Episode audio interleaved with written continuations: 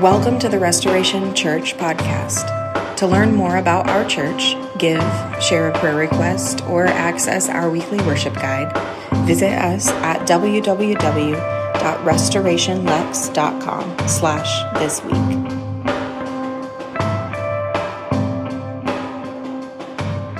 Wow.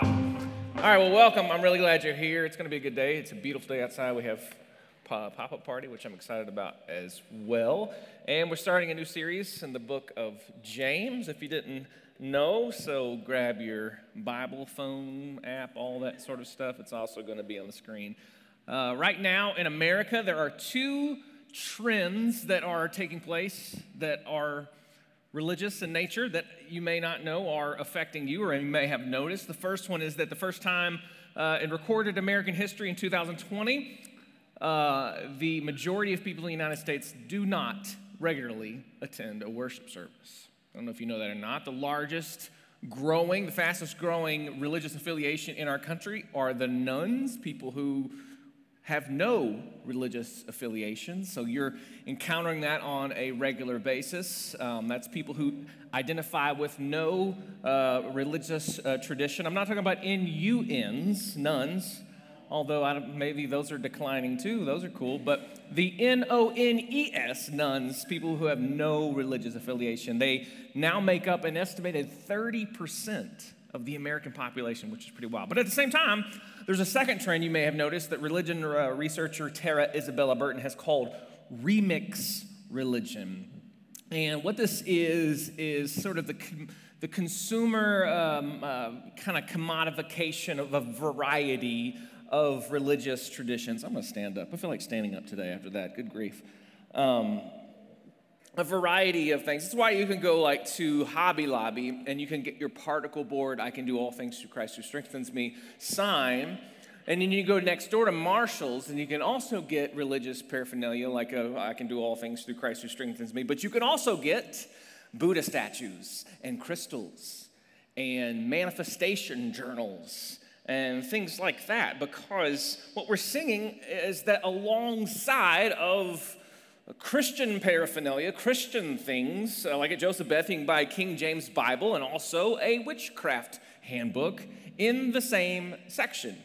This is the world we're in right now. We're not seemingly, at least, becoming less religious, we're actually seeing the shift in the way we understand religion in this nation. It's becoming more of a commodification, it's becoming more of a consumer product, it's becoming more individualistic in the way that we interact with one another. And so when you hear people talking about different faiths, or a lot of times Christians talk about like atheists and all those dangerous atheists out there, which very hard to, no, most of the atheists I know are very harmless, but it's very hard to find folks like that now. It's more that religion is sort of an individual remix together, a, a little buffet of, uh, of just about everything that you put together to create your own understanding of, of religion. And, and you, it's, it's very human. We're searching for meaning, we're searching for purpose. Another word I would say that we're looking for is something called wisdom. E.O. Wilson, a biologist, uh, he made a statement a few years ago. You may have seen this image on uh, social media. It caught my attention. This statement we are drowning in information while starving for wisdom. We are drowning in information while starving for wisdom. We have more information at our fingertips on a daily basis than people could have even dreamed of just decades ago. And with the growing information economy, we've seen this over and over again that the quantity of that information does not mean the quality of that information. Because in the midst of all of the stuff that we are able to know, all of this information, an opportunity right here at our fingertips, you and I both know that there has to be something more. There has to be a wisdom that cannot be summed up in a meme. There has to be wisdom that goes beyond the overflow of information that you and I are bombarded with on a daily basis. That's why we're studying the book of James. James is wisdom literature. It's for people like us who are tired of living uh, with faith simply being a hypothetical or a hype or a doctrine or a good idea. James is interested in, and what boots on the ground faith actually looks like. It's why he opens up here in chapter one. He says, Consider it pure joy, my brothers and sisters, whenever you face trials of many kinds, because you know that, that the testing of your faith produces perseverance. Let perseverance finish its work so that you may be mature and complete, not lacking anything. If you lack wisdom, you should ask God, who gives generously to all without finding fault, and it will be given to you. Now, James is writing to a community that could, could not afford to keep the religion in a hypothetical understanding. This was an oppressed people. These early Christians in Jerusalem, where James was the pastor, were under a great deal of persecution from, from Jewish leaders who saw them as a threat. James himself would eventually be one of the first martyrs in the church, would be killed for his refusing to deny Christ. So when it tells us here that when we suffer, it's not if we will suffer, it is when we will suffer, that we should trust that God, in the midst of this, then, is forming us into the kind of person who knows how to handle these things, is shaping us in the midst of our trials, our struggles. We should, in that, James says, ask for wisdom. This is a foundational truth I want to hold on to today that wisdom is, is less a matter of what we know and more of a matter of who we are becoming. So, when we're asking God for wisdom, we're asking Him for more than the right information for a particular circumstance. We're asking Him for more than good religious knowledge. We're asking God for a lived experience of what is true and beautiful and good. That's what it means to say, God, I want wisdom. Dallas Willard says that wisdom is the settled disposition of the soul to act in accordance with knowledge. That word disposition, I think that's important. It's how we're formed. Think about muscle memory. Think about how many times Steph Curry shoots the ball the same exact way to become the greatest shooter of all time. Think about Tiger Woods' golf swing. Think about Simone Biles on the, the balance beam. All of this is developed over a long time, a muscle memory, an unconscious competence in what we do. It's why I'm not good at golf because I have not developed a single bit of muscle memory for how I play. But over time, if you continue to do the same patterns, the same movements with your body, your muscles will develop an unconscious ability to do the very same thing over and over again. Wisdom is spiritual muscle memory. Wisdom is the muscle memory of our spirits as we continue to live through in our faith these trials and struggles and see how it forms us over time. Now, too often in this, we've been fed this lie as we come to a church service like this that, that information equals transformation. That if we just take in more religious knowledge and stuff and sermons and podcasts and books and Bible studies, then surely that will change us. And so, if the sermon over here is not very good, well, we can always go here's something over here, another Bible study, there's another book. There's always something we can do, more information, because we believe that if we take this stuff in, it'll change us. And I think this is what a lot of our modern frustration with, with church in general is, is describing. It's the idea that we come to this as a glorified content machine on a Sunday morning where you come and you take it in and you realize, wait, I can get that same information in my underwear at home. What's the point? Aaron Niequist, he wrote this book called Eternal Current. He says that imagine a woman who has struggled with her self image, who's decided to take a step forward and sign up at the local fitness center. She goes, and the fitness staff greets her at the door with a friendly smile and a brochure.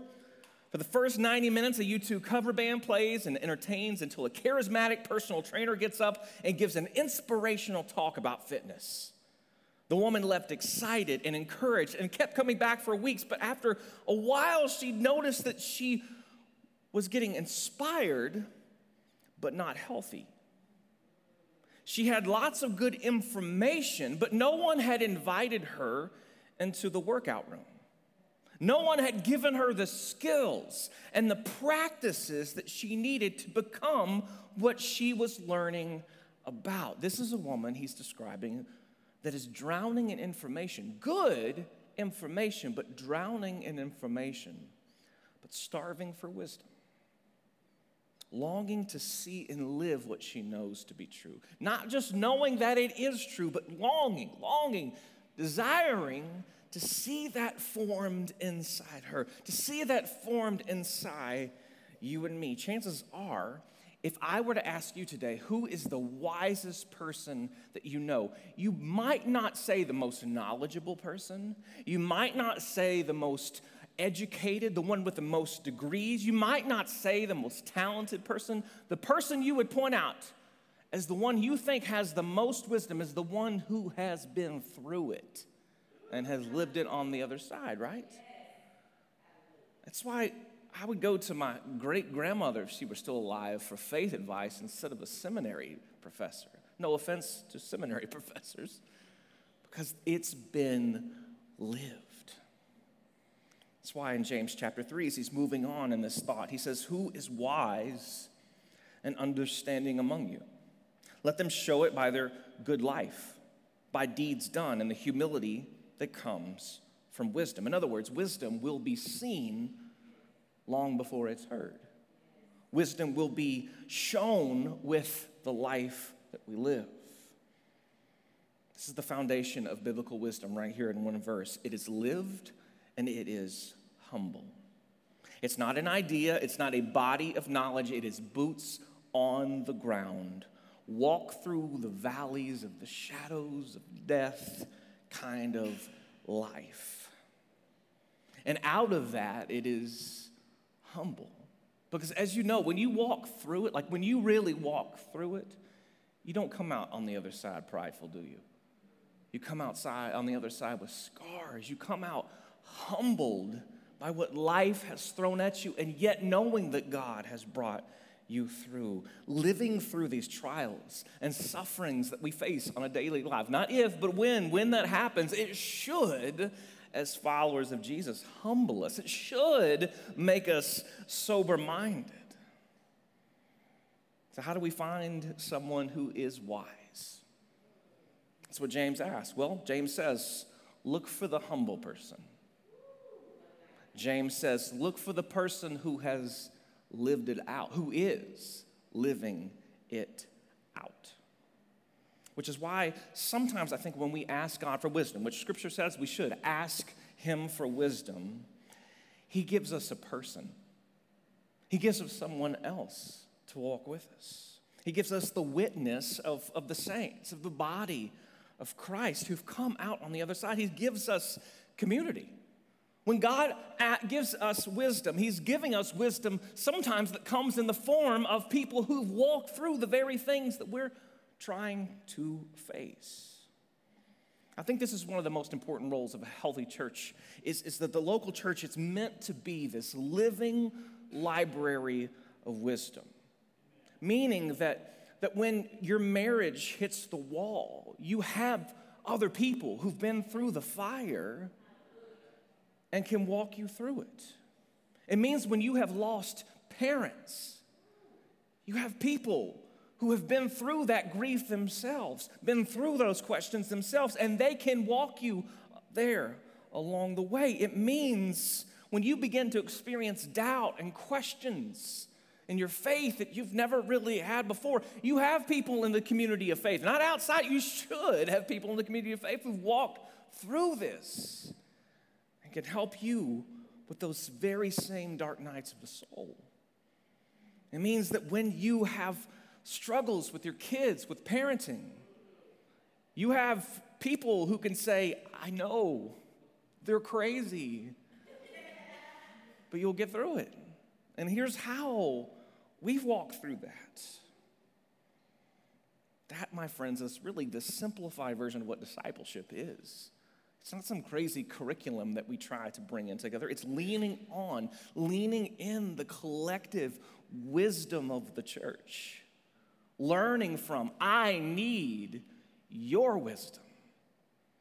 We need one another's wisdom. And when we ask God, as it calls us to do for wisdom, sometimes I believe God is sending us directly to the local church, to community. Now, there's the opposite of that. And the opposite is just living outside of that wisdom, living for our own arrogance. Because James continues, he says, But if you harbor bitter envy and selfish ambition in your hearts, do not boast about it or, or deny the truth, because such wisdom does not come down from heaven, but is earthly, unspiritual, and demonic. For where you have envy and selfish ambition, there you find disorder in every evil practice. Here's a really interesting thought. This is the only place in the Greek Bible something is referred to as demonic.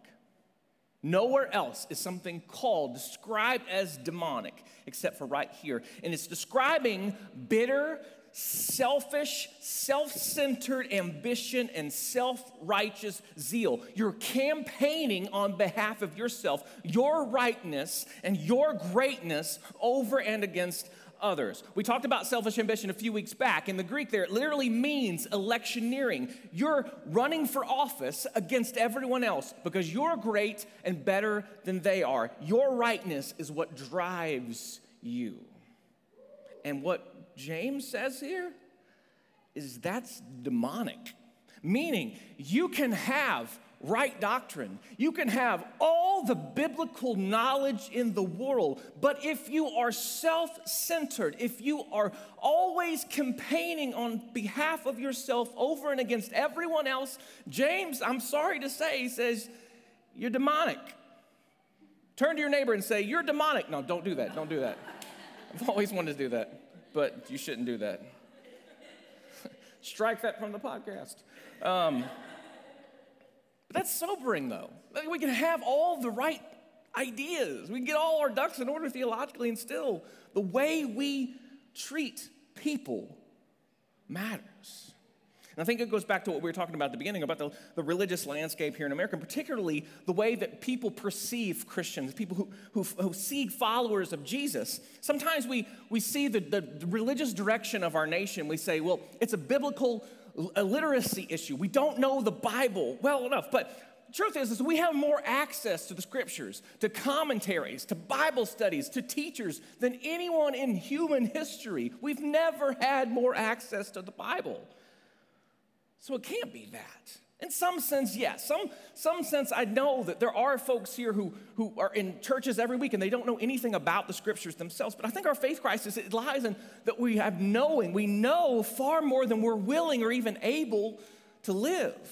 Our knowledge has exceeded our ability, our desire to actually live it out. We are knowledgeable, but we're not always wise. Wisdom is slow. Wisdom isn't very sexy. Wisdom sometimes is very costly. You might say that you can't microwave a Christian. Christians our spiritual growth itself, it doesn't happen quickly. It doesn't happen overnight. There is no shortcuts, no silver bullets. There's only living our faith step after step day after day and being formed in that. In the words of Eugene Peterson, it's a long obedience in the same direction. You can't gain wisdom in some sort of instantaneous quick fix. There's only living out. There's only facing the struggle. There's only walking through the mundane. There's only walking through the conflict, through the doubts, and gaining the wisdom that is from above. Gaining it one tiny step, one act of obedience, one act of love at a time. And that's exactly the kind of followers of Jesus that we long to be. And I think the world longs to see people who have walked it out. And it shows. And in living that, James says they're, they're humble. They're humble. They aren't selling surface Christianity. They're not selling good ideas. They're not building their brand. They're not famous for being more gifted or more good looking or more popular. Instead, they, they bear scars because they've earned it. Well earned, Jesus shaped wisdom. I mean, don't you long to see and follow men and women like that? Don't you long to have a, a church family filled with people like that? Humble, wise people. That's what I long to be. That's what I long to see in our community. Richard Foster, in his famous book, Celebration of Discipline, he, he writes that superficiality is the curse of our age. The doctrine of instant satisfaction is a primary spiritual problem. The desperate need today is not for a greater number of intelligent people or gifted people, but for deep people. I don't know about you, but that's the kind of person I want to be. That's the kind of person I want to follow, don't you? Don't you? Yes. And then James goes on to describe what this looks like for us in the everyday, on the ground level. He says, But the wisdom that comes from heaven is first of all pure, and then peace loving, considerate, submissive, full of mercy and good fruit, impartial and sincere. Peacemakers who sow in peace reap a harvest of righteousness. Right away, there's something that I think is really striking about what you see and how James describes godly wisdom. It is almost entirely focused on how you treat other people. The wisdom that is from above, godly wisdom, according to James, is almost entirely focused on how we love our neighbors. First, it's pure. That's not just speaking about morality, it's talking about single mindedness there in the Greek. Then it's peace loving, considerate, submissive. A wise follower of Jesus is not needlessly divisive. They don't use what they know to build up more and more walls between one another.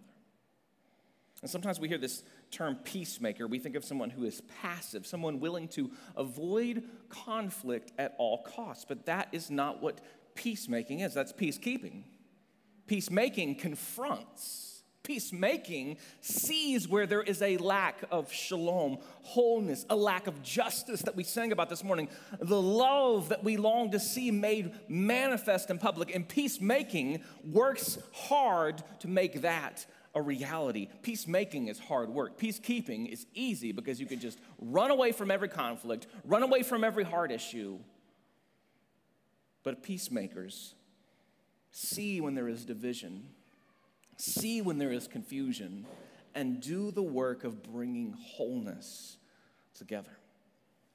In other words, if our wisdom does not lead us to a greater love for our neighbors, then what we see clearly is that it's not the wisdom of God. If our wisdom is bringing division, it is not the wisdom of God. If it's bringing division, it's bringing division for the sake of bringing what has been divided together for wholeness. If we have failed to love, the Bible says we've been failed. We failed being wise. If we've gathered all the biblical knowledge in the world, if our doctrine is pristine and flawless, yet we have neglected to love our neighbors as ourselves, we are not wise. Real wisdom is what makes us more and more and more like Jesus. 1 Corinthians 1:30 says it is because of him that you are in Christ Jesus, who has listened to this, who has become for us wisdom from God. That is our righteousness, holiness, and redemption. So if you want to know, my friends, what wisdom looks like, here's an easy way to boil it down. Wisdom is Christ likeness. Wisdom makes us like Jesus. We have to, have to, in the years ahead, in the months ahead, in the world that we live in, differentiate between what is labeled Christian and what is actually Christ like. Lots of things will be labeled Christian that are foolishness, right? foolishness.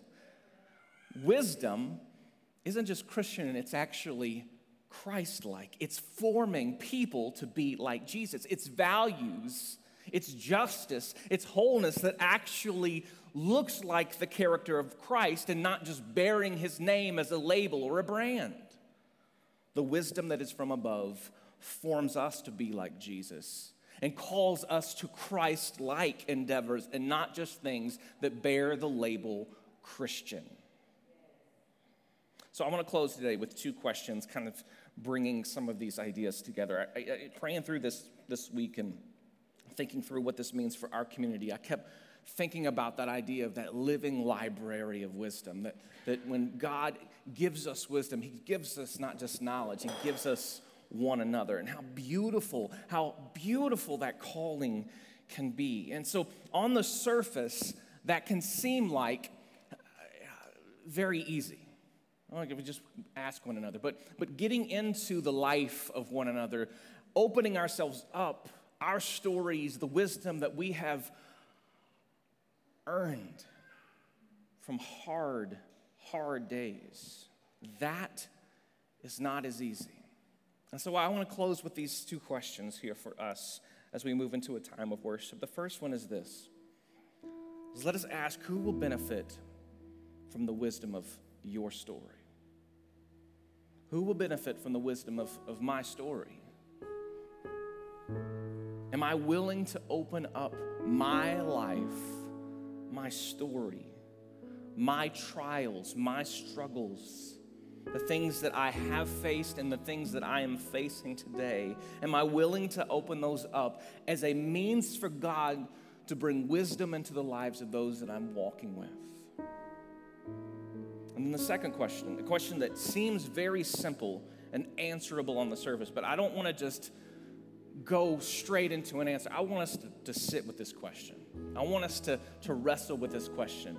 This is this Are you teachable? I don't want to assume I know the answer to that question for me. I, I don't want to assume that I have already answered that question. I want to wrestle with that answer. Am I humble enough to open myself up to the wisdom of those that God has already placed around me? Am I humble enough to know that I do not know everything I need to know, but that God has placed me in relationships and community that can form me by His wisdom? Am I courageous enough to step outside of my own spiritual self sufficiency and enter into the wisdom of God in the lives of others. So, as James encourages us to do in chapter one, I want to close today by praying for that wisdom and encouraging you that the wisdom you may be praying for today may be already sitting in this room, maybe already in your life. But whatever that may be, let's ask God because the scriptures promise He gives wisdom from above. Father, how, how much we long to be the kind of people who, in humility, have lived through and lived out the way of Jesus. And God, there are no shortcuts, we know that, but we ask today that you would open that door for wisdom. You would give us wisdom, more than just knowledge more than just the right information, would you give us wisdom that is from above? Lord, where we have lived in spiritual self sufficiency, where we have found ourselves on an island campaigning our rightness and our goodness over and against others, we repent. Lord, make us like you. Give us Christ likeness Give us wisdom that is from above. We pray this in the name of Jesus. Amen. We're going to celebrate communion this morning.